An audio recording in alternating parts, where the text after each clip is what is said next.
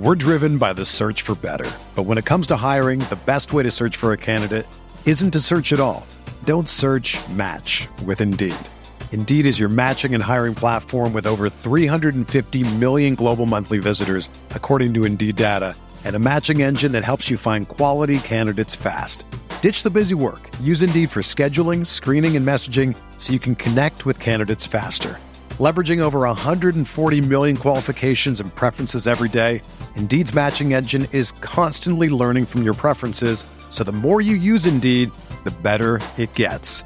Join more than 3.5 million businesses worldwide that use Indeed to hire great talent fast. And listeners of this show will get a $75 sponsored job credit to get your jobs more visibility at Indeed.com slash BlueWire. Just go to Indeed.com slash BlueWire right now and support our show by saying that you heard about Indeed on this podcast. That's Indeed.com slash BlueWire.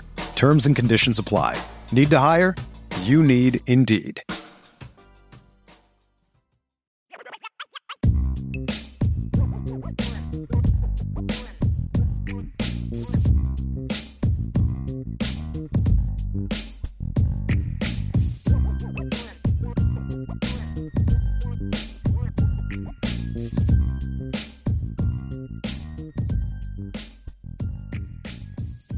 So, Ryan, let's move on to the week that is of college football. And it's not as sexy as last weekend, right? I think we, mm-hmm. we kind of both agree that, but there's some really good games on this weekend and impactful games. I mean, shake up the college football playoff game, shaking up division race type of games. Uh, who's going to be the upsets? There's always upsets this late in the year, right? Ryan, I mean, always happens. Who is it? You know what team that secured a big this is some team that had a big win last week and is going to kind of sleepwalk this week. Who's it going to mm-hmm. be i hope it's not notre dame. I know who i want it to be.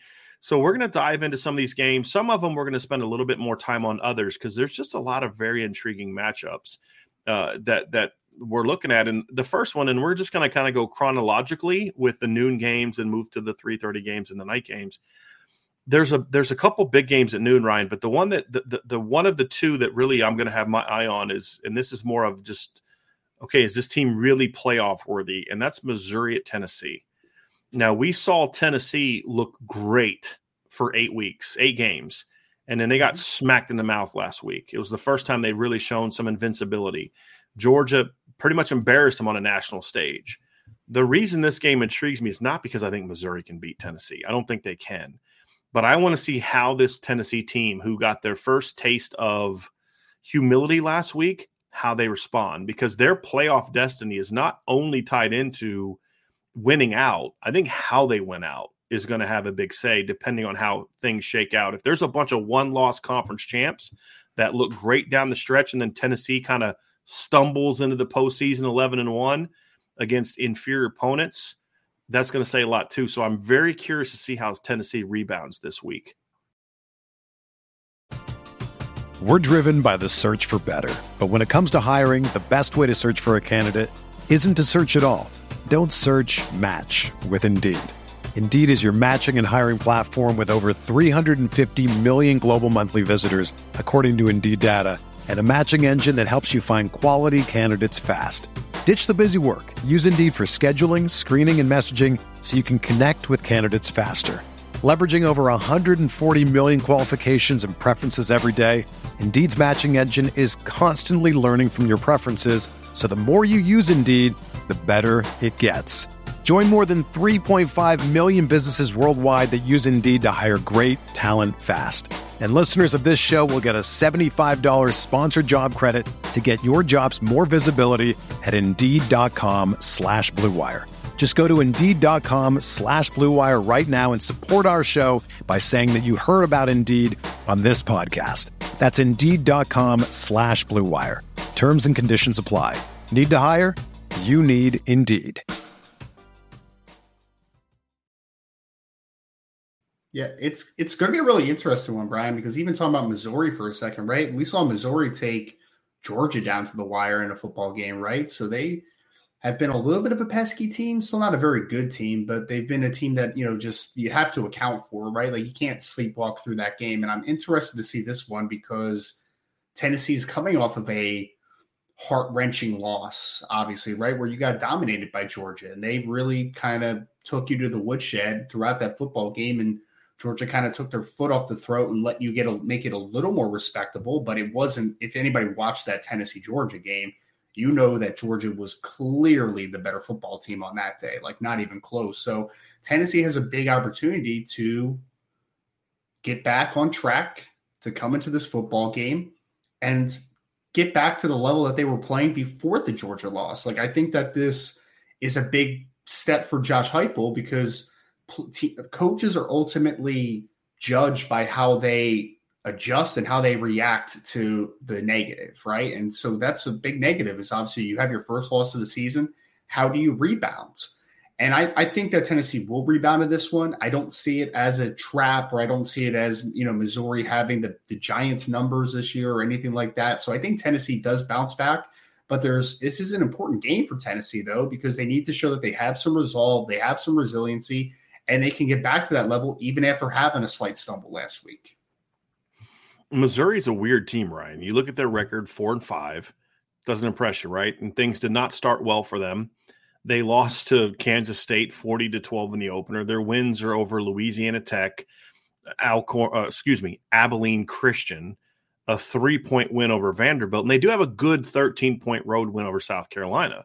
But since that Kansas State loss, they lost by three points at Auburn, four points to Georgia, a touchdown at Florida, and four points against Kentucky. They actually have good talent. Eli Drinkwitz just hasn't been able to find figure out a way to maximize that talent. And you just, if you're Tennessee, you've got to make sure this isn't the week he figures it out. you know, and that's going to be a key. put them away early.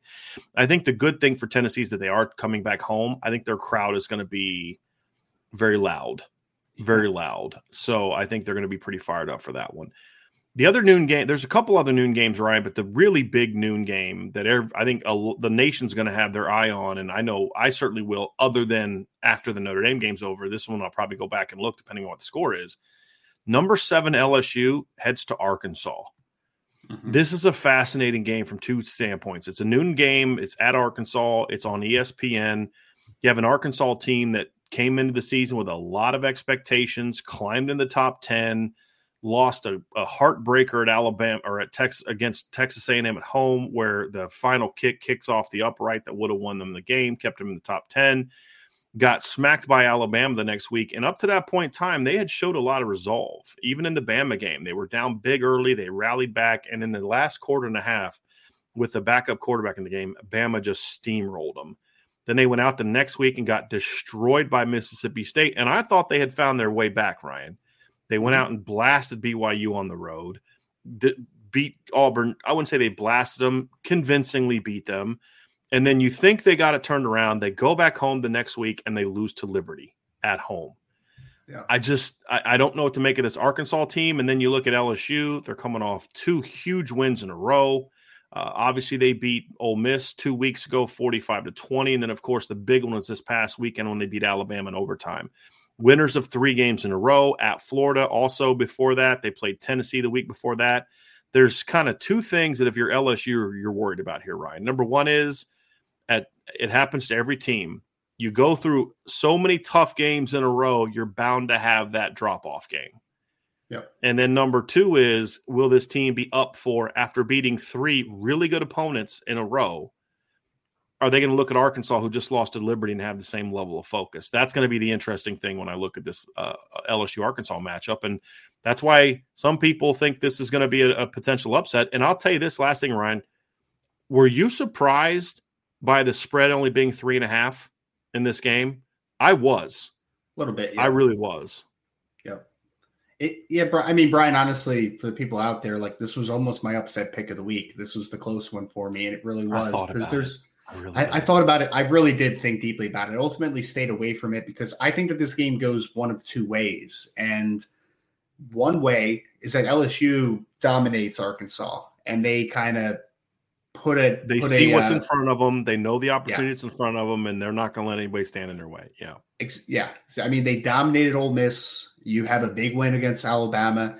This is a game, I think, for LSU where if you can put another convincing victory on the on the table, you're just kind of like, oh, maybe this team is has really turned the corner. Maybe this team is a legitimate, like, tough out throughout the remaining of the schedule and into SEC play. Like, maybe this is the the game. Maybe, maybe this is a t- better team than we originally anticipated. I mean, that's what's on the table. So I think either they win convincingly or they drop a close one. I think if this game is close, this goes in Arkansas's way because yeah, I, I think that they're. I think that you said it perfectly, right? Teams are due for a letdown game when you have two emotional victories back to back like this, right? There, there is a part of me that's like LSU has to come back to reality a little bit at some point, mm-hmm. right? Like there has to be, and I think if it's a close game, you are because the one thing about LSU is Jayden Daniels is playing good football quarterback. He's a nice dual threat kid. He's throwing the ball pretty well. Their running game, though, has been super inconsistent. Like, I mean, yeah. I know Josh Williams had an okay game last game against Alabama, but like he's averaging less than five yards a carry, and he's their leading running back rusher on the season. So they haven't been great at running the football. So I think if it's a close kind of, you know, tough outing as far as kind of just punching 24 21 kind of game, yeah. Exactly. Yeah. So if, if it is a really closely contested affair like that, I am deferring to Raheim Sanders at running back for Arkansas and KJ Jefferson's running ability because I think that they give you a little more diversity with how they're able to run the football. And they're coming off of an embarrassing loss against Liberty. I mean, call it what it is. You just lost to a group of five team. So I think that they are going to come in with a lot of energy to try to get this thing back in the right direction. I think LSU coming off of two massive victories in a, in a row, they're either going to come down to reality a little bit and lose a close football game, or they're going to put a stamp on it and say like, no, we're, we're here, we're legitimate. Mm-hmm. So I, but I, I, so but this would be my upset pick if it was not for a different game that I ended up picking. But yeah. I, those are really the only two outcomes I see with this football game. I think it, it, reminds me a lot of exactly what I told you before the Syracuse game, right? Do you remember when I looked over at you this and we were talking about the Notre Dame Syracuse game, and I said, "Look, I, I, I think if it's close, Syracuse wins. If it's if Notre Dame wins, it won't be close." To your to your point, if if if LSU is not if LSU is not locked in, not focused, they're a very vulnerable team. I mean, I know they beat Bama, but this is also a team that got destroyed by Tennessee and almost lost to Auburn, and you know, and that's the thing about the SEC this year is you just don't know which team is going to show up from week to week. Even Georgia. I mean, you know, Georgia just destroys Tennessee, blows out Florida, and almost loses to Missouri. Missouri you know, I mean, really should have lost to Missouri. It, I mean, flat out should have lost to Missouri. But I mean, Missouri, because Missouri led for like what eighty percent of that game, almost like the, the entire game. game. Yeah. yeah. I mean, it was yeah. wild. So it's it's been a weird year in the SEC, and like the Liberty game, Ryan, it wasn't even close. I mean, I know the final score is 21-19, but they scored with like two minutes uh, less a minute left and tried to go for two to tie it. And I mean, up until that, I mean, it was 21-5 until 742 of the fourth quarter. I mean, it was 21 nothing at one point in time. The one thing I will say is I do feel like this is that was the first game where the that showed something. Mm-hmm. You know, I mean, it, they they they have been that's been their issue all years. They've just been a pretty bad, a pretty bad, and they're still not very good. Uh, their their pass defense still stinks, yeah. but you know, you just LSU. You you hope that this is the game that they can kind of figure some things out. The Arkansas, I'll say this: the Arkansas defensive line is going to be the key to this game. If mm-hmm. they can put pressure on the quarterback, because the one thing that Arkansas can really do here's here's what gives me hope. I'll be honest. I hope Arkansas wins this game. Sure. Here's what gives me hope that they have a shot to win this game. They're tied with Notre Dame for 15th nationally in sacks. Mm-hmm. And they're for, tied with Notre Dame for 14th nationally in sacks per game. The one thing this team can do is get after the quarterback a little bit on defense. What's okay. the one vulnerability that LSU has had for most of the year? It's protecting a quarterback. Mm-hmm. Now, I thought they did a much better job of it last week against Alabama uh, than than they had. I was I I didn't think there was any way any way that they were going to be able to protect the quarterback enough to win to beat Alabama. Didn't think it was possible, yeah. and they did. But when you watch that game, it just kind of felt like that was a little bit more about Alabama than anything. Alabama still had six sacks, but they just couldn't get to him in the money downs. You know what I mean? Right. And so uh, that's going to be a key. Can Arkansas get to him on money downs the way in ways Alabama couldn't? That's going to be a very interesting part of this game. I, and I think for Arkansas's defense, to your point, Brian, I think that Drew Sanders is going to be a big player for them in this game. The starting yeah. inside linebacker who leads them. I mean, think, think he's tied or he leads them in sacks with six and a half. I think Jordan Domineck also has six and a half. But he's that. I mean, he's playing kind of inside linebacker, but they use him as an interior rusher a ton. They use him off the edge. He's kind Sanders of is their leader at seven and a half. Yeah, seven and a half. So Yeah. they, they use Domineck's him as a six and a half. Gotcha. Yep. So Sanders is kind of a variety rusher for them. Like they'll use him all over the place. They'll mush rush him and just let him kind of be quarterback spy. So I think he's a big player in this football game to stop because I mean, hey, Jayden Daniels, when he's rolling and he's doing the dual threat stuff, he's able to get out inside the side of the pocket. He's a dangerous runner, man. He's a dangerous athlete. So I think Drew Sanders for Arkansas is a key to this football game to trying to slow him down.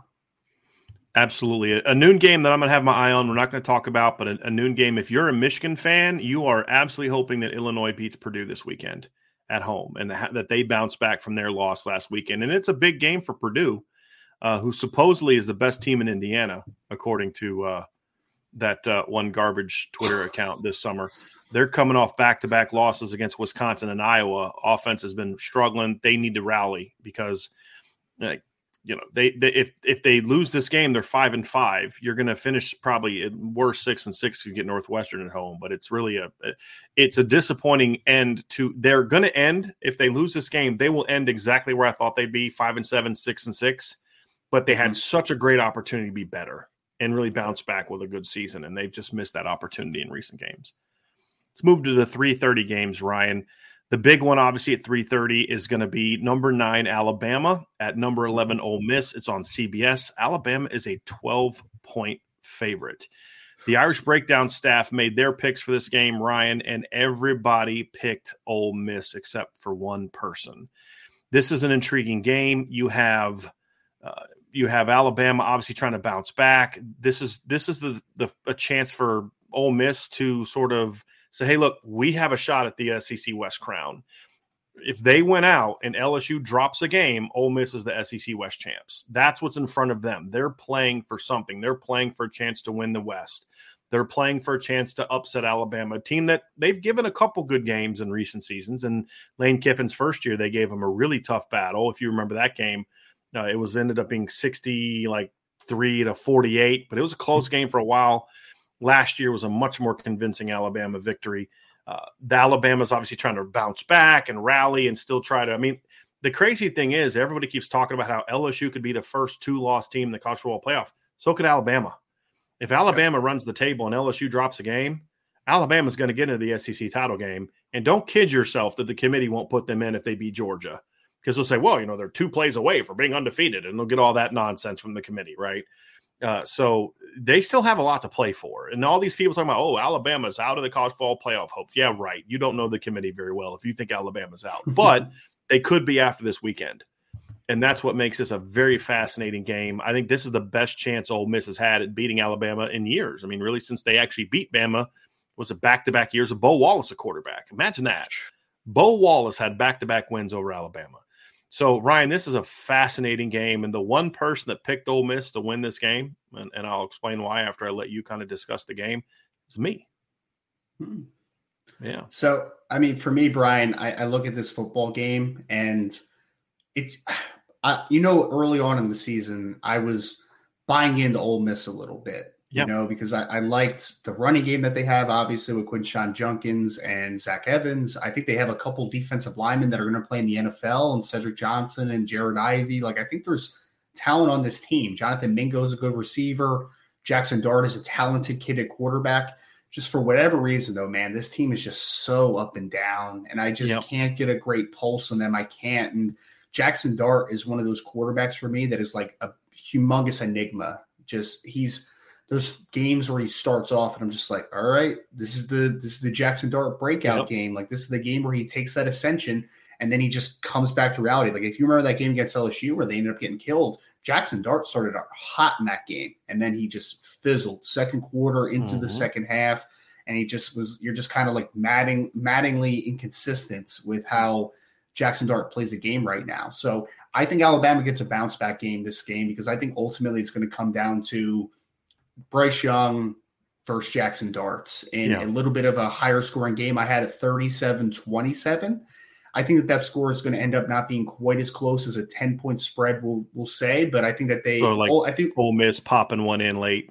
yeah, like it'll be like 37 20 late into the game, and then they score a late touchdown. And it'll it'll make it look a little more respectable. I, I just there's just something about this game though that tells me Bryce Young is going to be coming back and he's going to have a little bit of a chip on his shoulder. The team's going to really be a little upset, a little bit angry, and I just have a really hard time trusting Jackson Dart. Like that's just my biggest thing. I think that the kid can be good. I think he's extremely talented, but for whatever reason, he just has not had any form of consistency this year. So give me Alabama 37-27 in the the bounce back game after the tough loss to LSU last week. Here's why I'm picking Ole Miss. I don't think it's going to be Jackson Dart against Bryce Young. That's the thing about this team is that it's not the Jackson Dart show. Alabama goes as Bryce Young goes, and that's a lot to put on that kid, and he's not getting a ton of help. It, it's a situation where I think this is more about the whole Ole Miss offense giving a, in my opinion, a, sort of reeling Alabama defense some problems. I mean, Alabama's defense has not been great uh, really all season. And you know my stance on Pete Golding. Now, I will say this: I think the worst thing to happen the the the the I'll say this. Okay, I'm trying to think of how to say this correctly. The LSU game is either going to be a a huge opportunity for Ole Miss because this Alabama team, there was a defensive lineman for for Alabama, I believe was defensive lineman who said basically kind of alluded to the fact that the NILs kind of messed this team up. They're not the same team, you know, and and they haven't. They have not played like typical Alabama. They they have played, you know, they've looked a lot like the last the, this year. They've looked a lot like some of Brian Kelly's Notre Dame teams, where they're just kind of going through the motions and just they're just more talented than everybody they play. And every time they play a team that's on their level talent wise, they've lost. I mean, think about that. I don't think Texas is on their level. The only two teams that I would say they've played this year that are on their level t- uh, talent wise are Tennessee and LSU. And and both of those teams are beneath Alabama, but they're close enough at important spots where they can beat them. Well, I think Ole Miss is one of those teams, Ryan, and and not as as much across the board, but from a specific matchup, I think they're going to be able to run the ball on Alabama but I, I think they're going to have the the weapons on the perimeter to make enough plays against them. And as you said, they're maddeningly maddening, maddeningly inconsistent. And you know, I think they've. Here's the other weird thing: they've played a lot better uh, on the road at times than, than they have at home. They have not been a great home team this year. But I feel like Ole Miss is due because if you remember earlier in the year when we had a couple Ole Miss games, I was the one saying I'm not in love with this Ole Miss team, and that's why I was the only person to pick LSU to beat Ole Miss when we did that prediction for that game because I said I just don't like the matchup. I don't like the way this Ole Miss team is playing. This reason I'm going with Ole Miss this time is because I just look at the matchup of Alabama. They they struggle to stop the run, and they, I mean they've given up over 180 yards three times this year, and none of those teams, none of those teams, not um, not Arkansas, not Tennessee, not LSU, none of those teams run the football like Ole Miss does. I mean, they they are borderline option team production wise in, in the run game this year, and they have talented runners too. Quinshon Judkins is excellent. Zach Evans is excellent. So I think they're going to run the football. I think they're going to take pressure off of Jackson Dart. I think he's going to make a couple plays with his legs that they need. That's another issue that Alabama's had. And I think that Alabama is going to continue to try to put the game completely on Bryce Young's shoulders. And he just does not have the supporting cast he's had in the past. And that's why I'm going with the upset. Now, the other part of this is the it could end up being the worst thing that ever happened to Ole Miss because Alabama, it, it, it's sort of like you woke up the sleeping giant. Yeah. And that's the that's the fear I had picking Ole Miss in this game because I'm like I'm going to pick Ole Miss because all the stats and all the matchups make sense, right? For who Alabama has been up to this point in time in the season, this game makes sense for me to pick uh, Ole Miss. But then there's the flip side of, but what if this is the game that wakes up Alabama? If it is, this game will not be close. If this is the game where Alabama they rally around for just a game, they'll blow Ole Miss out. I just don't think that's who this team is right now. I could be wrong, and if I am, Alabama will smash them. But I really like Ole Miss in this game. I really do. I think I think this is the week that you that you wake up Ryan Roberts' chances of winning our uh our pickums for the year. I yeah. think this is the game. Good luck Ryan. with that. You got a lot. You got game. a lot more. You need a lot more than this game, there, I'm only, buddy. I'm only I'm only five uh, back, but man, yeah, only get a grab back. back. Okay. Okay, that's good. That's good. I love the confidence. Another very interesting 3:30 game, Ryan. That's a lot like the the noon game. It's Louisville at Clemson. Louisville is red hot. Clemson is is you know who are they after the loss to Notre Dame? Uh, that's what yeah. we don't know. Are they going to be kind of like what I just said about Bama? Are they sort of like a well, you know, well we lost that game, we're not going to be a playoff team, and just you know everybody kind of do you look out for yourself, or is this the game where they kind of say okay? You poke the bear, and and then you've got uh, Scott Satterfield out there running his mouth during the week. Like, is that really a good idea, dude? Like, you're going to Clemson. You do realize that, right? So, uh, that's going to be a fascinating game, Ryan. It's a seven and a half point spread, I believe. It is on it. It's a three thirty game on ESPN. It's down to a six and a half point spread. Clemson is a six and a half point favorite according to ESPN. Louisville was on the verge of being done. I mean, they were two and three. They had just lost to Boston College, and which is a terrible loss now looking at it. And since then, they have won four straight games over Virginia, Pitt, Wake Forest, and James Madison, all by double digits. So uh, they're hot they're hot. They have a dynamic run throw quarterback and Malik Cunningham, which can give Clemson some problems. And Clemson obviously is going to look to bounce back from their loss to Notre Dame and uh, maintain control of the uh, Atlantic Division. So, Ryan, how do you see this game playing out? Uh, do you think Clemson? I think Clemson pounds Louisville. I think I think the any chance they had over uh, Clemson had it overlooking Louisville was done when Scott Satterfield started running his mouth this week. That's what I was going to say. Is the two things that the two main things that you said that I think changes my opinion on this game because I think in a vacuum, if you just kind of look at it as Clemson coming off of a embarrassing loss for them, losing to Notre Dame, coming back against a pretty talented Louisville team. I mean, there's a couple guys in that defense that are potential NFL players. You mentioned Malik, uh, Michael Cunningham or Malik Cunningham or whatever he's going it's by back now. To Malik. It's bound back to Malik and Tyler Hudson at wide receiver is a pretty talented football player. The transfer from Central Arkansas, like they have some guys that can give teams issues, and they have had some moments this year where you're just kind of like, okay, they're they're you know they have they have some danger to them as far as being a team. But the minute that Scott Satterfield started talking, I'm just like, wow, this game's over, man. Because you, mm-hmm. one, I know I I have a good feeling that Dabo is going to have the team laser focused in this game, right? Like he's not one of those guys that's just going to kind of let the season get away from him like some guys would. Like there's some guys that mm. lose that game last week and you just lose your team because they're just like, wow, that was embarrassing and what are we doing and what was that game plan and all those types of things.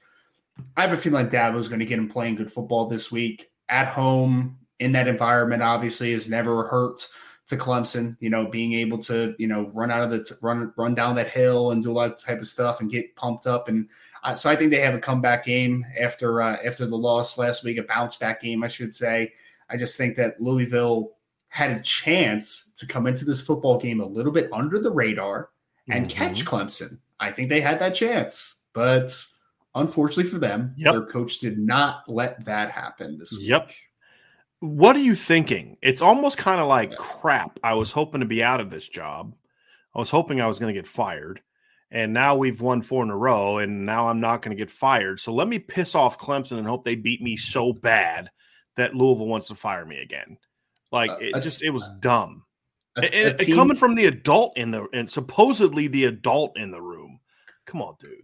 I, I just don't understand why you're giving a team you're giving a team you know the the board material as far as like you know a reason to get up for this game when you could have caught them off of a letdown like they could have yes. been feeling terrible about themselves and like, wow, man, what was that last week? And they're not focused. And you could have snuck up on this team. And for whatever reason, you put the attention on yourselves and you're making Clemson, I think, going to come out and play angry in this football game and play with something to prove. It was just not a very good decision. You should have played. You should. Dabo's not a guy you want to piss off. No, he's not. Because he's, he's going to get them. He's going to get refocused. He's going to get refocused. And Dabo has shown no problem hanging 70 on somebody in their conference. Yes. He has shown no problem against that. And right now, I mean, the, these are one of the two teams that people are, you know, that, that have a shot to kind of gain on Clemson. I think if you look at the Coastal Division, I think there's only two teams in that division, mm-hmm. and and that I think are um, teams that I think have a shot to over eventually overtake them. I guess is what I'm saying in, in, that division. Now, of course, ACC I believe is getting rid of divisions eventually, right? You know, but you look at the teams in that divi- of that division for now, or it, you could look at the whole league. There's really only four teams to me that have the foundation to become legitimate contenders to Clemson: Florida State, mm-hmm. Miami, Louisville, and North Carolina. To me, are the only ones right now. I don't think Virginia Tech is the program it used to be. More and more people are going into the state of Virginia and taking those players because of Virginia Tech. Like Frank Beamer is the reason Virginia Tech became what it was, but also the reason that they're not that team anymore because he opened everybody up to like, hey, there's a lot of talent in this state that you may. There's a lot of athletes in the state. So now Bama goes to Virginia to get kids. Notre Dame goes to Virginia to get kids. I mean, 20 years ago, CJ Prosise is playing at Virginia Tech. You know, I mean, th- th- that's that's the reality of it. And so now Penn, it's like Penn State. Penn State, Penn State really well. Penn State's well. always recruited Penn State. They were really the only one. You know, Michigan yeah. would occasionally come in there, but now everybody's going into Virginia to get the best kids. Mm-hmm. So you look at it and you say, oh, you know, they're not they're not that team. And you're you're Louisville. You want your chance to kind of pick up this big win. You really don't want to poke that bear. And Dabo knows that they're a contender, and he knows what dominating them is going to do for his program. And so I thought I've listened to some of the comments made by Clemson players this week. I thought they handled the Notre Dame game with with humility. And, and mm-hmm. I and I and you didn't hear a lot of excuse making. And my fear would have been if there was like, hey, we had a rough week of practice. It was cold. It was this. It was that. It's like no, we got our butts kicked. Mm-hmm. And mm-hmm. you know, look, I don't know where it came from. We thought we had a good week of practice. Blah blah blah blah blah and it's it's it, all the right. I heard everything I wanted to hear from Clemson players this week. If I'm if I'm a Clemson fan, saying are they going to handle this? Where they were embarrassed by the loss, but they also recognize that we got our butts kicked. Well, mm-hmm. a team that recognizes they got their butts kicked is going to do what they need to do to make sure that never happens again. A team that thinks what they did was fluky is going to be like, ah, it's fluky, it won't happen again. Whatever. We had a good week of practice. We'll do what we need to do. No, they know they got their butts kicked, and and they're going to bounce back because I still think this is a program with a lot of pride and yep. and I think Louisville screwed themselves over by running their mouths because you know what what Scott Satterfield said. This is the same team that lost to Marshall and Stanford. You're the same team that got beat by Boston College. You're the yes. same team that lost 31-7 to Syracuse. You know, you're the same team that that lost to I'm trying to find their third loss. Let me give me let me get to Louisville's third loss. There you're also the same team that lost to Florida State. I hate to break it to you, partner but uh, Clemson's beat all three of those teams. So you might have mm-hmm. wanted to think about that before you started running your mouth. I just think Clemson is going to smash Louisville this weekend. And if they don't, then that means there's big problems. Big problems at Clemson. Big problems. So that's another fascinating game, right? So we both, you and I are same page. This is going to be a rout. Mm-hmm. Here's a fascinating game with major bowl game implications that nobody would have predicted before the season. 3:30 ESPN2 Yulman Stadium in New Orleans, Louisiana. The number 22 UCF Golden Knights play the number 17 Tulane Green Wave. The Waver a 1-point favorite. My guy Lawrence Keys Jr. is on that football team playing for them, doing some good things for him. This is going to be a really interesting game. Tulane, obviously, the winner of this game is in pole position to be a New Year's Six team. There's only two uh, group of five teams in the top 25. It's UCF and Tulane. If Tulane wins this game, they are a cult, they are the only thing that could keep them from not being in, in the New Year's Six game right is another collapse. They play mm-hmm. SMU at home the week after. They play at Cincinnati. They'd have to lose two of those their final three games if they win this game. Obviously, one of those would be the conference, the American Conference Championship game would be the second. So if they beat SM, if they win this game and beat SMU next week and then lose to Cincinnati and then maybe lose the conference, that's about the only thing that could keep them out of it. This is a chance to really position yourself for a program changing season. UCF has a chance under Gus Malzahn to say, hey, we're going to reestablish ourselves as the best group of five team in college football before heading into the Big 12. So I think this is a big game for both teams. Uh, I think that if UCF can win, they've got a shot to run the table as well, Ryan. Uh, as you kind of again, I think for UCF, this is might even be a bigger game because mm-hmm. UCF's got Navy coming up and South Florida coming up. If UCF wins, they're most likely going to be in the in the in the New Year Six Bowl. That would be a huge boost for them and and kind of how people view them recruiting as they get ready to jump into the Big 12 next year. So it's a big game for them. And of course, as we said, it's a big game for Tulane as well.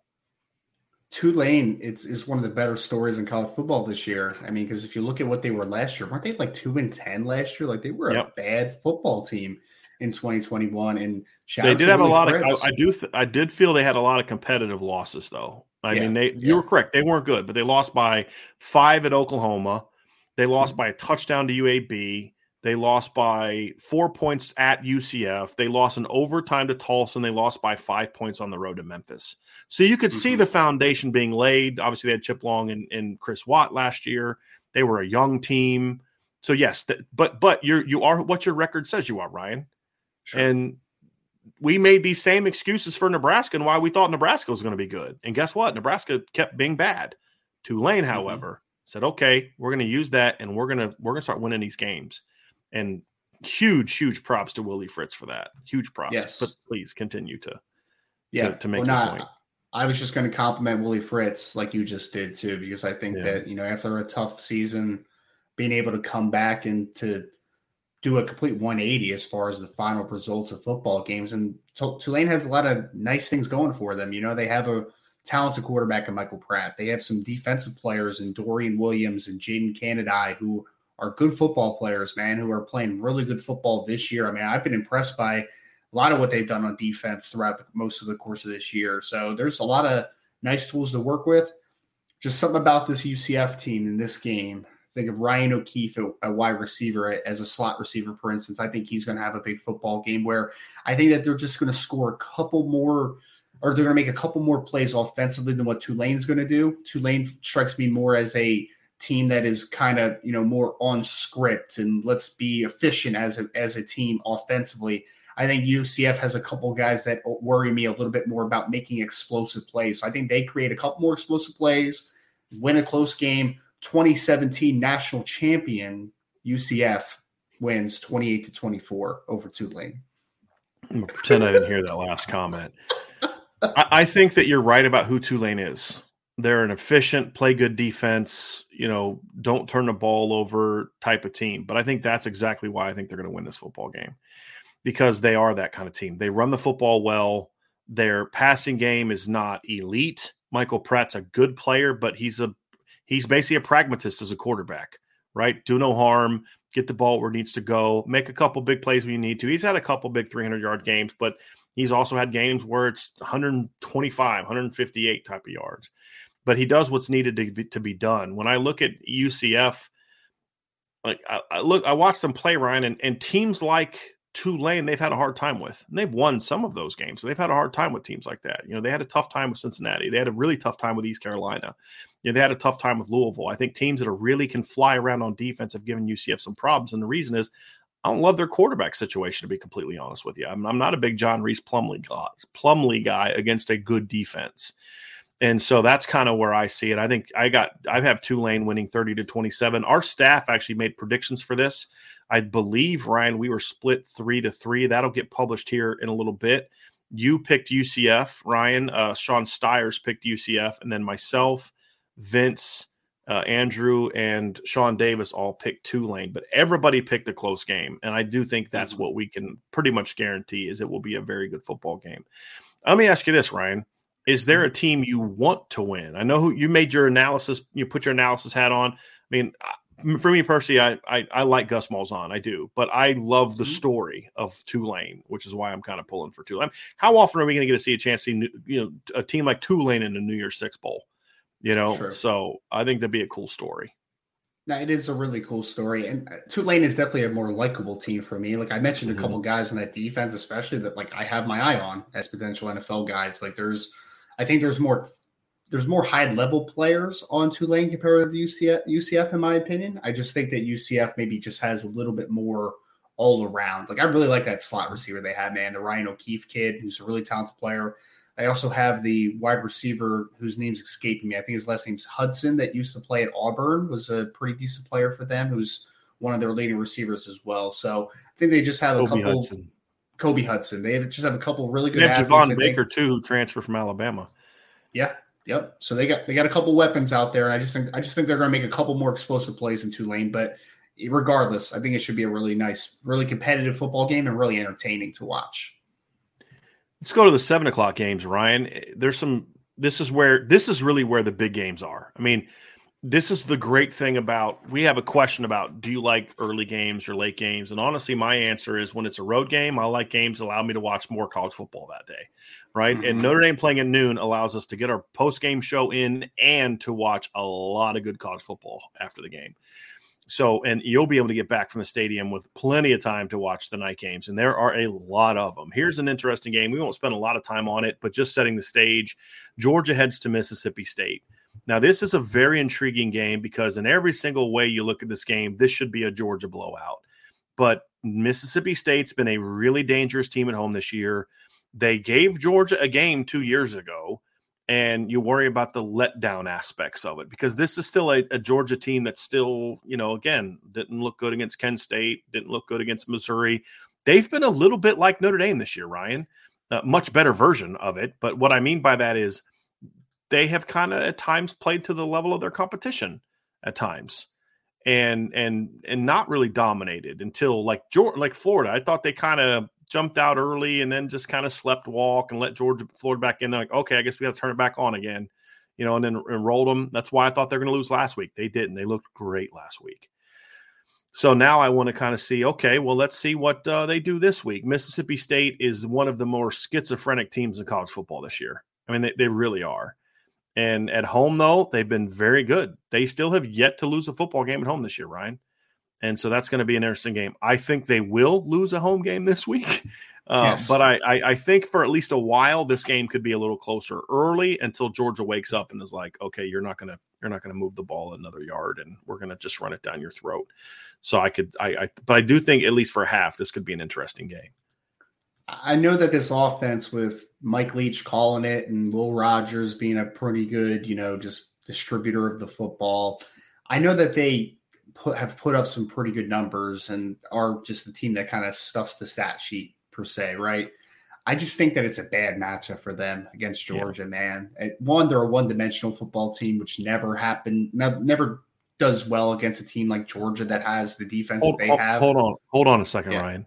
Yeah. You're telling me that a team that has run for 97 yards in the last three games combined is one dimensional? No way. You could say that. You could say that. No I know I, I, I know I break a lot of news on this site. I know I, I don't believe you know, I bring a lot of hot takes, but uh, yes, I would call that one dimensional for sure. Yes. And I would also I would also say this, Brian, how they collect yardage passing wise I think is not the way to beat this Georgia team. Like they don't have any yeah. ability to stretch this defense, right? Like there are a mm-hmm. lot of stops, drags, they're underneath stuff. So I think Georgia is just going to kind of settle an off man and they are going to come up and they are going to make it a tough time getting anything after yeah. the catch in this football game. So I think they're just, I just find it hard that to believe that Mississippi State's going to create a, bu- a bunch of explosive plays against the defense.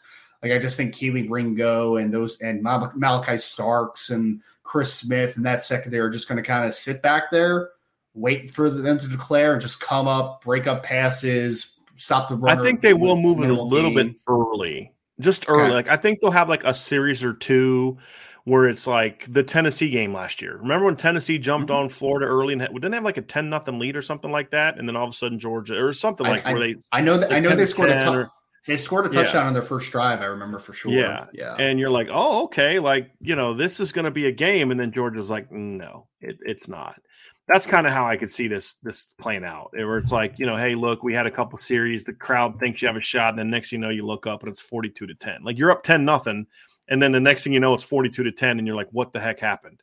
I, that's kind of how I see it. Right, where for a little bit, you know, it's it's a it's a letdown game. It's it's going into a weird stadium with the cowbells and all that other nonsense, and it's just going to you know. And I think Georgia's going to kind of sleepwalk through a quarter and then blow them out. I'll say this: if Georgia dominates them the way that you're saying from start to finish, it's mm-hmm. going to tell me that this Georgia team is no longer like we talk about Notre Dame, right? Because like, what are we doing with Georgia? We're doing to Georgia the same thing that we hate that people do to Notre Dame. Or, let me rephrase: I'm doing to Georgia what mm-hmm. I hate that people do Notre Dame is I'm still bringing up the Missouri and and and the uh, Kent the uh, Kent State game. But I think yeah. Georgia's in a similar situation to what Notre Dame faces this week against Navy, in that okay, you know they get up for the big games. Can they still get up for the games that aren't that big? If they do, it tells me that this version of Georgia has now finally hit their stride. and that they're going to be they are now back to being the best team in college football. So I do think that's going to be something fascinating about this game, Ryan, as well. Is we're going to learn a lot about who Georgia is mentally and leadership wise relative to where they were a month and a half ago when they struggled against Missouri and against Kent State. That's going to be fascinating. It is. It is. I just hope I, I get to hear some more um, some more husband advice from Mike Leach after the game. I don't know if you've noticed yes. that, Brian, but every I, uh, game he gives some I advice. I personally am not an personally over inter- I'm I've never been overly entertained by Mike Leach. Yeah. I don't find him very funny. I think he's cheesy. I think he's kind of an idiot. He's got you an know, awkward like personality. Too. Yeah, he's like that really nerdy dude that like just knows football really well but he's like yeah. really weird. He's socially awkward. He is weird. He's just weird. yeah, he's just a weird dude, man. And I'm just not a I'm not a big fan of his to be completely honest with you. So I uh yeah, I'm not uh I'm not a big fan of his to be honest with you. So like I so he's a national treasure. Oh, okay, hard pass on that one. Here's another really good seven o'clock game. There's there's just so many good night games.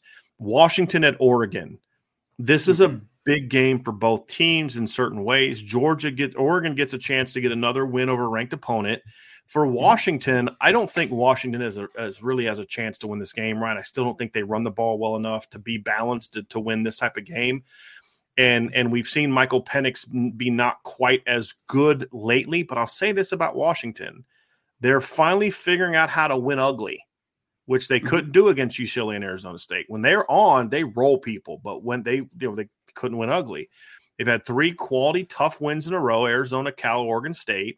The win over Oregon State showed me something It showed me they can actually play defense a little bit at times. They're going to have to be at the very best of who they are defensively, and that right there is going to be the biggest area for for Kalen DeBoer to improve this program. Offensively, I think Washington can go toe to toe with Oregon. The problem is, I don't think their defense has any chance at heck at stopping Oregon's offense, which is good. It's not elite. Really? It's not like it was under Chip Kelly. It's just you look at Washington. Here's what they've done against Power Five teams this year 28 points allowed, 22, 40, 45, 39, 21 to Cal, 21 to Oregon State. They still, they've yet to hold a Power Five team below 21 points. And, mm-hmm. and Oregon's a team that can score. This is not a vintage Chip Kelly or Marcus Mariota Oregon team, but it's still pretty good for this league. And I think that's mm-hmm. going to end up doing Washington in because they just don't have the they're, they're they've got some individual players. Bralen Trice is a dude.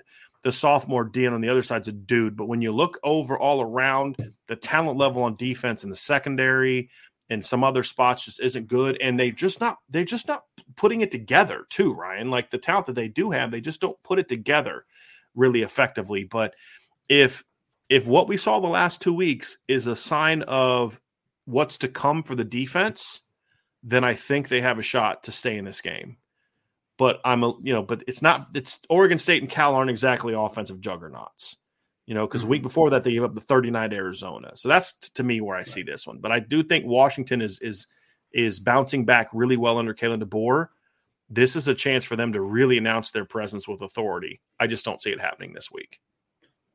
My my interesting matchup that I'm looking forward to watching is I feel like Oregon's offensive line has played pretty well this year for the mm-hmm. most part. And it's kind of weird, Brian, because like before the season, I was just like, they don't really have a guy that you just like put your finger on and you're like, that guy's a dude, you know? Like I feel like they're just playing pretty good football as a unit. But Washington's best part best part of Washington's defense, easily, you already mentioned, is they have guys like Bralen Trice, like Jeremiah Martin, like Zion ZTF, however you pronounce his mm-hmm. last name. Like they have some defensive ends that are pretty substantial and and you know high producers for them, right? So then versus the Oregon offensive line, I think is going to be an interesting matchup.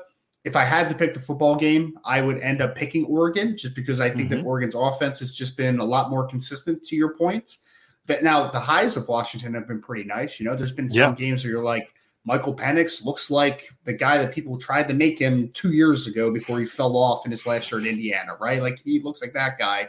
We know Jalen McMillan's a dude. We know Romeo Odunze is, is a really good football player. Like there are some guys on Washington from a passing game perspective that you can look at and be like, yeah, they have a lot of explosiveness, but it's just been up and down. Oregon's just been mm-hmm. a lot more consistent offensively. Yep. They've been a lot more consistent from an offensive line perspective. So I think that ultimately would win out for me, but I will be watching to see what type of pressure Washington can create on Bo Nix. If they're able to get pressure more than maybe people anticipate, then maybe you know you force them into a couple bad mistakes and the game stays a little close and then it could go either way. But if I had to pick in a vacuum right now, I would take Oregon to continue their winning ways in this one. Did you know that Michael Penix leads the nation in passing yards per game?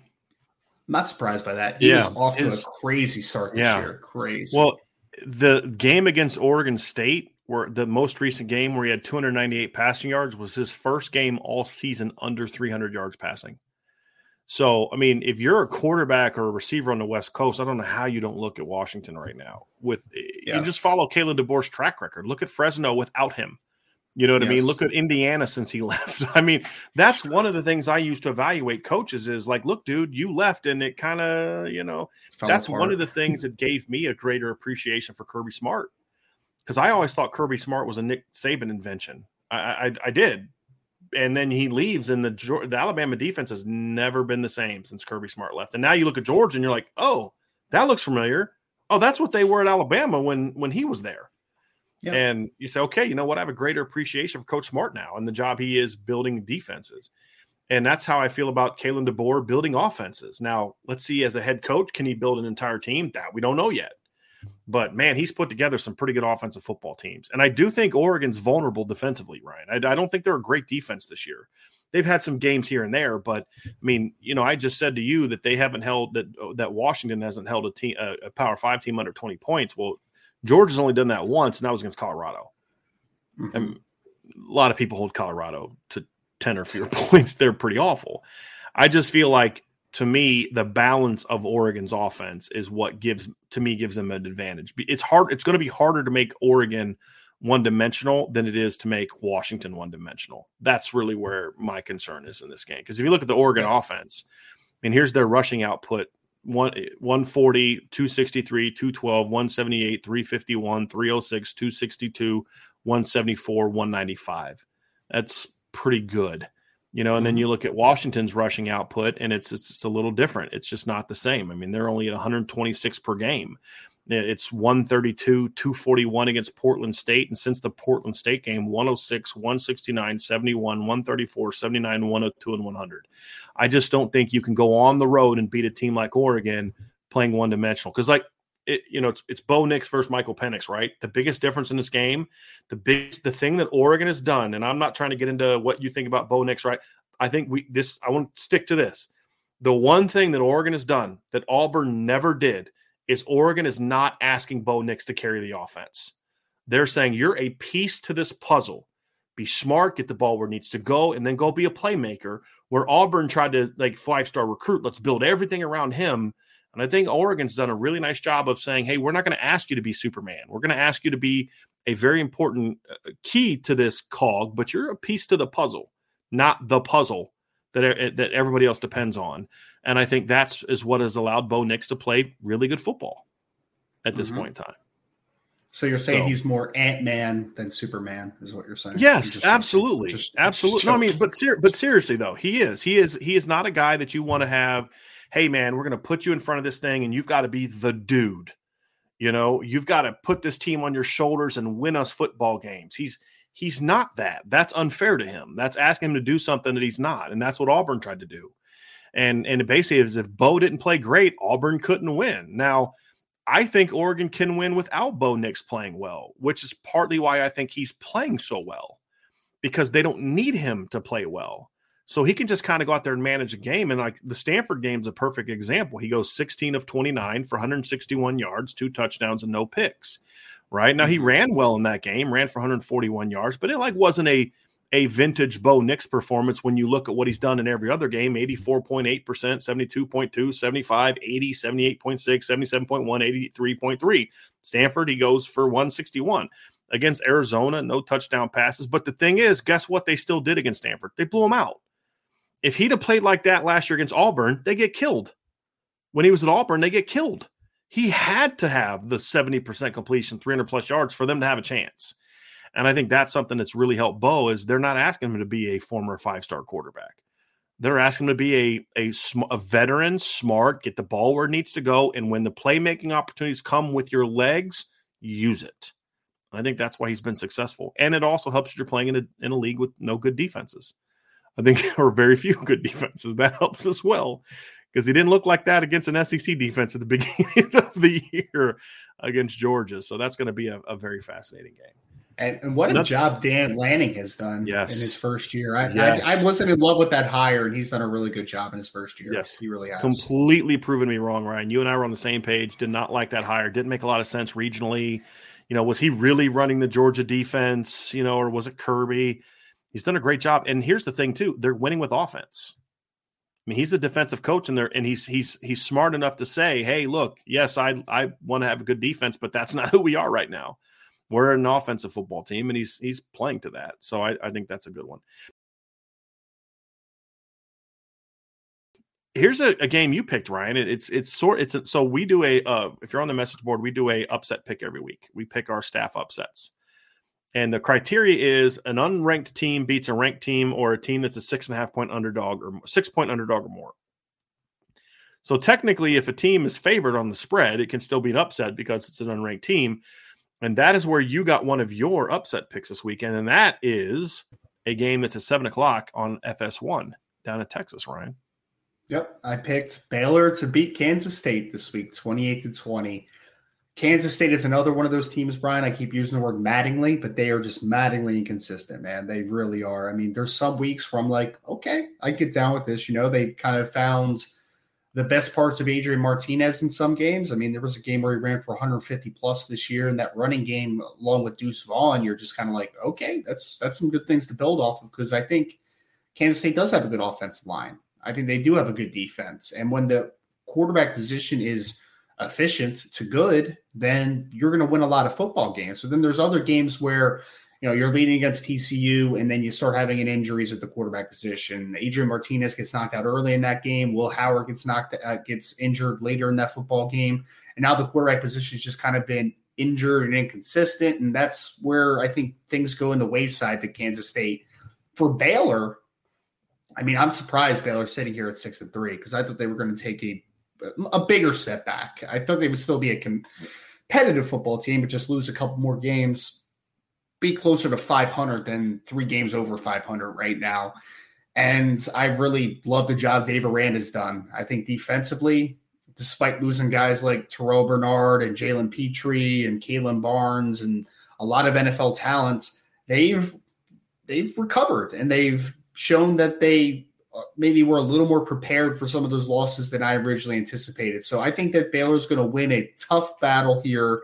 I think they're going to have a good football game against the Kansas State offense. I think the defense is going to come to play. And Baylor, I think, just makes enough plays to win this football game offensively. So give me Baylor in the upset over Kansas State 28 to 20. I, have to say, I am incredibly impressed by the job that Dave Aranda has done at Baylor this year. And you know, six and three is not great. It's not as good as they were last year, but I don't, I don't think people realize how much talent they lost off last year's team, and the fact that that the last two years of the Matt Rhule era, they didn't exactly recruit the same way, especially the last year. And for him to turn a team that was 1 11 in year one to, I believe, in year two, they went to the Sugar Bowl, lost a ton of kids to the NFL, had a much deeper draft class than Notre Dame had, for example, because they lost so many guys. And I mean, like legit NFL players too, Ryan. Like, not like they had like five guys taken in round six or seven. They had guys taken in, you know, day one, one. I don't. Did they have? A, they didn't have a day one pick, right? Oh yeah. Wait a minute. No, Tyquan Thornton wasn't a first round pick, was he? He was second or third, right? Had yep. a bunch of kids taken on day two and early day yep. three, and for them to kind of come bound, come out this year, bounce back the way they have, really kind of scuffle out of the gate. I mean, they're three and three at one point. They got mm-hmm. beat by BYU. Their wins were over Albany and Texas State, and in an ugly, you know, a, a good solid road win over an ugly Iowa State team. Then they lost back to back games to Oklahoma State and West Virginia. And what have they done since? They and then they've got a, a stretch of two out of their next three on the road. So what do they do? They beat Kansas.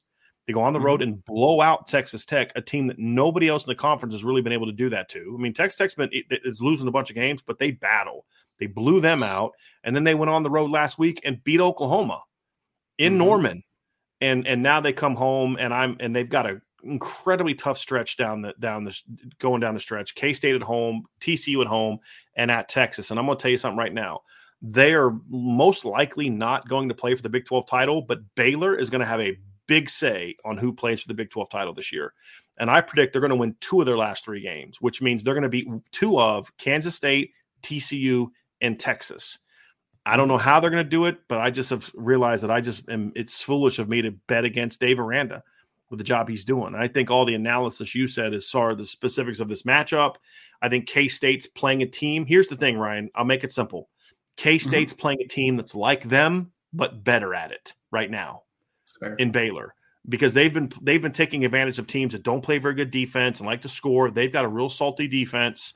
They play physical football. They're playing a Baylor team that's that's that way too, but but more explosive and more athletic at, at more spots. And they're on the road, so that's why I'm going with Baylor at home. These are two very very well coached football teams. This is if you like teams that play good offense, good defense, and are just very well coached top down. Watch this game because yep. these are two of the better head coaches in the Big 12, in my opinion. They don't have the talent other teams had. You give them the roster that Oklahoma has or the roster Texas has, and watch out because these are two darn good mm-hmm. football coaches, and Chris Klieman and, and Dave Aranda. No doubt. Other night games to look at, Ryan. Here's a big one that we did a prediction for. Let's just knock out a couple real quick, and then we'll get to the two that we are gonna we're gonna prioritize. Uh, Florida State at Syracuse, eight o'clock, ACC Network. Seminoles are seven and a half point road favorite. Do you see Syracuse being able to bounce back and get off the schneid and upset the Seminoles? I think this Syracuse team is just a little beat up right now, Brian. I mean, Garrett Shrader's beat up with Garrett Williams out for the year now. I think that's a big vocal leader for their defense, and they've obviously stumbled the last couple games now. And I think that it's just attrition that's kind of catching up to them a little bit. So I don't know if Florida State covers that seven and a half because that's a lot of points, I think, against Syracuse. Because I still think Syracuse does have some, you know, they have some good defensive players. Mm-hmm. They still have Sean Tucker at running back, who's a good football player, Oronde Gadsden, the second, who's a good right. football player. Like they have some good players still. So I don't know if I would pick Florida State to cover the seven and a half. But I think I would take Florida State to win just because I just think they're a more healthy team than Syracuse right now. I got to give props to Mike Norvell because they started the season off well, had the big one over LSU, went on the road and beat Louisville, blew out BC, dropped the home game to Wake Forest, won mm-hmm. a, a game, just choked a game away against NC State. And then they come home and they lose to Florida State by six, but it wasn't that close. I mean, we watched the game. It was like what 24 to 10 and I mean they they they were 24-14, 31-14 in the second half. And they scored late to make it a six-point game. It, and you're watching like, okay, here's Florida State being Florida State again. They lost 3 in a row, two of them at home. Mm-hmm. You know, they're they're it is and then they bounce back the next week and blow out Georgia Tech. Now, should they have beat Georgia Tech at home? Sure. But it, the point is not that they beat Georgia Tech they blew out Georgia Tech. And and say what you want about Georgia Tech, they're four and five. They don't lose bad very often. You know, like Ole Miss and Clemson beat them early, but that Clemson game was competitive. So was the mm-hmm. Georgia Tech UCF game. They lost by 17. They were competitive. They beat Pitt on the road. They beat Duke. They lost to, to Virginia by a touchdown. This past week, they beat Virginia Tech on the road. Florida State hammered them. I mean, absolutely hammered them. And then they followed up a week later with a 45 to 3 win over Miami that wasn't that close. If Mike Norvell wanted to be an a hole, he could have hung at least two more touchdowns on Miami. It was like 31 to 3 at halftime of that game. I mean, he could have easily hung a couple more on him. Was it 30, 30 was it 31 to 3 or 35 to 3 at halftime? Let me let me look that up because it was a blowout at halftime. It was 31 to 3 at halftime. Yeah, I was gonna say I thought it was 31. Yeah. Man, yeah. Miami is and bad, by the way. They're, they're awful. bad team right now. Awful like way worse than they should be. I picked them to yes. win the Coastal. I mean, you look at the talent they had coming back.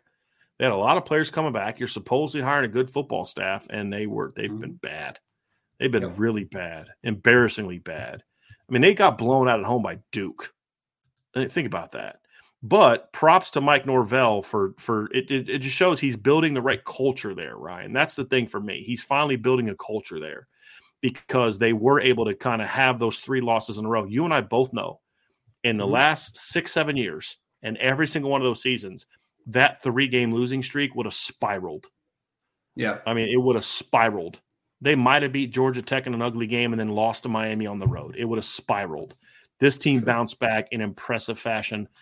And I tell you what, man, you look at if they can get past this game, their last two games are Louisiana and Florida at home, both of them at home. If they mm-hmm. can go on the road and beat Syracuse, and you're right about that, they're going to finish nine and three. I think they beat Florida. I do. I yeah. think they'll beat Florida. And talk about just really, this is exactly what the doctor ordered for Florida State. This is the kind of year Mike Norvell needed to get this program back on track, in my opinion. Yep. And you're starting to see them get some more commits.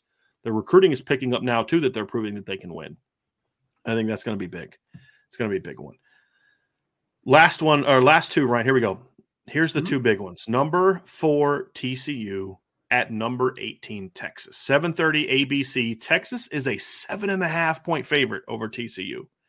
Yeah. Uh, what say you, Ryan? I'll, I, I don't want to set too much up because for me to set it up, I'm going to kind of give away where my prediction was. So I'll let you kind of, I'll let you kind of set this one up and tell me why you made the pick that you made. So I picked this game before I even saw that spread. I think that spread is still a little wacky. I do because I mm-hmm. think that this is going to be a pretty competitive football game. I do. I I mean, and look, I've predicted this a couple times this year and it hasn't happened. So people can, you know, you can hear what you want to hear on this one. I think that this is the game where TCU slips up. I do. Mm-hmm. I think that Texas has been another team that has been very Jekyll and Hyde this year. There's been some games where they've looked pretty good. There's been other games where they just come have come out flat and not looked like a great football team. But I just I just think that this is the game where you're going to see those athletes really make the steps that they need to or the make the big plays down the stretch. The Bijan Robinsons of the world, the Xavier Worthies of the world. I know that TCU has a very good offense itself, but I think when you compare Texas's defense to TCU's defense, I like a lot more of what Texas has on that side of the football. Not as super, not a super consistent team, but TCU's defense just does not really speak to me as far as uh, being a team that I can bet on. So I'm going to take Bijan Robinson, Xavier Worthy, and just a couple big plays in this one. Give me Texas 38 to 34 over TCU. Again, I think the spread's a little out of hands in favor of Texas, but I do think Texas wins this football game. TCU's having a great season. I still don't think this is a a you know, I don't think this is a deterrent for their success this season. I still think they have a chance to finish well down the stretch. It's just I think that they are going to drop a football game at some point, and I think it's going to be this week against Texas. I agree. They will drop a game at some point. I do not mm-hmm. think it'll be this week. Mm-hmm. And it really boils down to this, Ryan. I don't disagree with anything you said about this matchup. I think mm-hmm. Texas has better players overall. I think they're I think these are two very similar teams. I mean, they're both good running the ball, at times great, at times not. Uh, they both have good quarterback play, not great quarterback play, partly for Max Duggan because he's not a great talent for Texas because the kid's young and still evolving. They're mm-hmm. both they have guys can make plays down the field. They both have kind of up and down defenses that look good at times and not other times. I mean, there's a lot to, to, to be similar. And in a normal scenario and two pretty evenly matched teams, I'm taking the home team. But mm-hmm. the reason I took TCU is real simple. In two years, Steve Sarkisian and his team have not shown that they can win these games. And the thing that the people in the media hammer TCU for the most is exactly why I'm picking them to win in this game. You can, ha- oh, they trailed this game and that game. So uh, Georgia trailed most of the game against against Missouri. I mean, Notre Dame had leads in the fourth quarter. Notre Dame outplayed Ohio State longer than they than you know. Excuse me, had a lead over Ohio State. I will take a I would take a fifty-seven point or fifty-seven minute trailing against Ohio State and winning at the end, than winning a lot of the game and then losing at the end. TCU knows how to win. Sonny Dykes has gotten his team to the point where they know how to win football games. They've been down big and they rally back, and Texas has not shown me the ability to do that yet. And until they do, I can't predict them to win a big game. I will say this, however, this is a huge opportunity for them to do just that. This mm-hmm. is a game that could completely change the direction of Texas because I think you and I will agree on this, Ryan. Texas's talent is not elite by any stretch. They have some no. very good players, but it's not elite by any stretch. But it's better than six and three at this point in time in the season, in my opinion. Agreed. Agreed. They just don't know how to win games. It's just going to be that thing where once it happens, they're going to kind of be like, okay, yeah, I like this. We can do mm-hmm. this. And it's going to build their confidence up. They're recruiting at an incredibly high level right now. They're going to get some kids that are going to, you know, flip some kids. They already flipped Colton Vasek from Oklahoma. Anthony Hill is going to be on campus this weekend. Beating a team like TCU is going to what could be big for them. It's just for me, I'm going TCU because that's the team that has shown me they know how to win. and I feel like playing away from home could be the thing that's going to galvanize them a little bit. The the thing that makes me not want to go with them though is Gary Patterson's on the other sideline for Texas, and I feel like he's going to have a little something to say about this.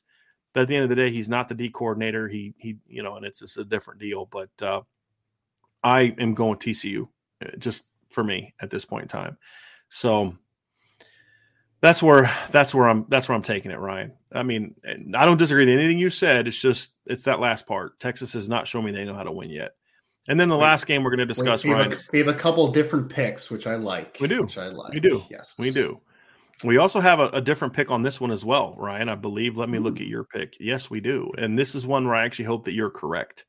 Number 15, North Carolina at Wake Forest. Now, North Carolina, uh, Wake Forest is a four point favorite. It's 7:30 on ESPN2. How about ESPN2 having some of the better games this weekend?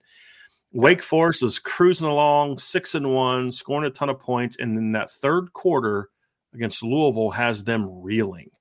I yes. thought they'd bounce back against you and I both thought they'd bounce back against NC State last week, and they did not. Sam Hartman turned the ball over again multiple times and it proved very, very costly. Sam Hartman, in a lot of ways, got outplayed by MJ Morris last week.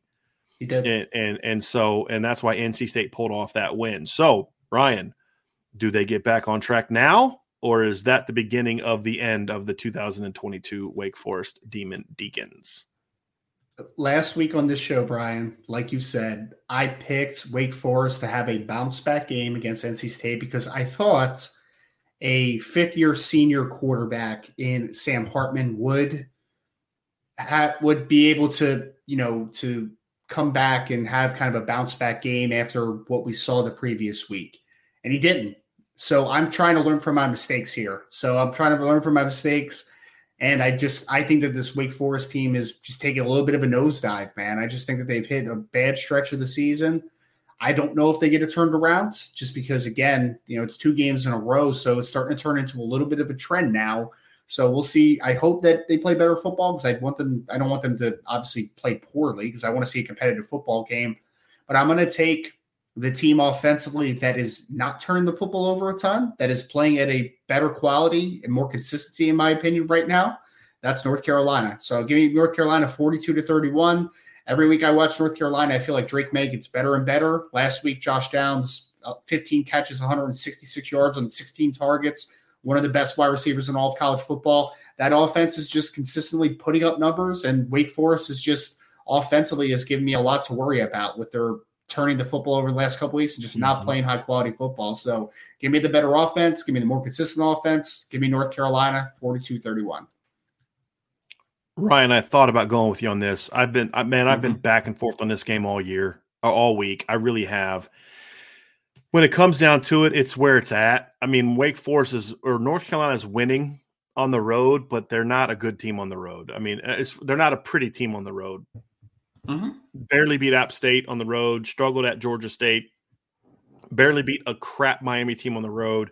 Had to come back late to beat North Duke on the road struggled against a bad Virginia team last week on the road as well. Now they got W's in all those games, but none of those teams, in my opinion, are as good as Wake Forest. And and I think Wake Forest is is kind of their defense is a problem. It's a big problem. Mm-hmm. Giving up 30 points to NC State is uh, giving up 40 to everybody else. That's not a team that scores a lot of points to a freshman quarterback. And now you got to play Drake Maye. So I don't disagree with anything you said when I look at this matchup, and that's why for the most of the week I was looking at North Carolina. But I, I think what kind of what got me to go with at the end to go with Wake Forest is just number one. I don't think North Carolina is quite there yet, where they're just a table running team. They're still flawed. They have their own flaws. I I feel like you said. I feel like we're going to see this week. I'm I'm doubling down on Sam Hartman. Basically, is what I'm saying. And it's and you know I watched Brennan Armstrong and and that Virginia offense, which is pretty terrible, just rip North Carolina up last week. And I'm mm-hmm. thinking, man, you know, like I think Wake Forest is going to move the ball. I think that Drake Maye will do his best to rally that team. But the other thing that concerns me too is North Carolina is getting more and more and more one dimensional the deeper we get into the season. Mm-hmm. And I think that's a bit problematic. They're putting more and more on Drake Maye's shoulders. And I don't know if that's necessarily a good thing, in my opinion. You know, Drake Maye is their leading rusher by almost 150. Yes. I mean, by over 150 yards right now. Yeah. Uh, I, I, I think that's problematic, and I just don't feel. I feel like at some point in time that's going to hit a wall, and you're going to have a team that's going to be able to create enough inconsistency inconsistency throwing the football that it's going to cost them a game. And I think this is the game where that happens. I think that Dave Clawson's a good football coach. He's going to be able to, because look, their last two losses for Wake Forest were both on the road. They're going back home now, mm-hmm. you know, mm-hmm. and, and I think that they're going to kind of rally the troops a little bit and and bounce back. I do. They've been a pretty darn good home team this year. So I mean, they have a win over Liberty at home this year. They you know took Clemson overtime at home. They blew out BC and Army at home. They haven't been as good away from home, uh, especially lately. So I'm I'm going with Wake Forest just because I think that that Phil Longo is putting too way too much on Drake Maye's shoulders, and they're becoming too one dimensional. And you know that plays in the Wake Forest hands, right? Because Wake Forest is already one dimensional. you know, like they're just kind of that way anyway. They're a pretty one dimensional team. They don't run the ball like they used to at all. And I feel like this is kind of one of those games where they're going to try to get into a shootout with you. And I think I think Wake Forest is going to is going to make enough plays because they're at home uh, and they've got the veteran quarterback. I wouldn't be shocked if North Carolina wins, but mm-hmm. I just feel like Wake's going to bounce back and Dave Clawson's going to get these guys going. And I just, again, I, I'm very concerned. Like you just saw it last week. There's a couple times Drake Maye's just starting to get off the ground a little bit slower, you know, just uh, taking a few more hits. And, um, uh, you know, I, I don't love that because I'm afraid that one of these games down the stretch here in November, he's going to take that one hit or flip up in the air. And it's going to be that one time where now he's out. And if you take Drake Maye off this football team, they're a completely different squad. That's why I've yep. said this. Drake, if Drake Maye flat out right now should be a Heisman finalist right now. You yep. take him off that team, and that eight and one football team might have a losing record. I mean, I'm serious. He is that important to that football team, and that's why I'm c- concerned that they keep using him the way that they're using him as a runner. So, but uh, like I said, Ryan, man, I'm not going to argue with you on that one. I've been back and forth mm-hmm. on that one all week. I really have. And I took North Carolina for most of the week, but at the end, I was like, you know what? I'm going with the vet. Going with the home team. I think we're going to get done.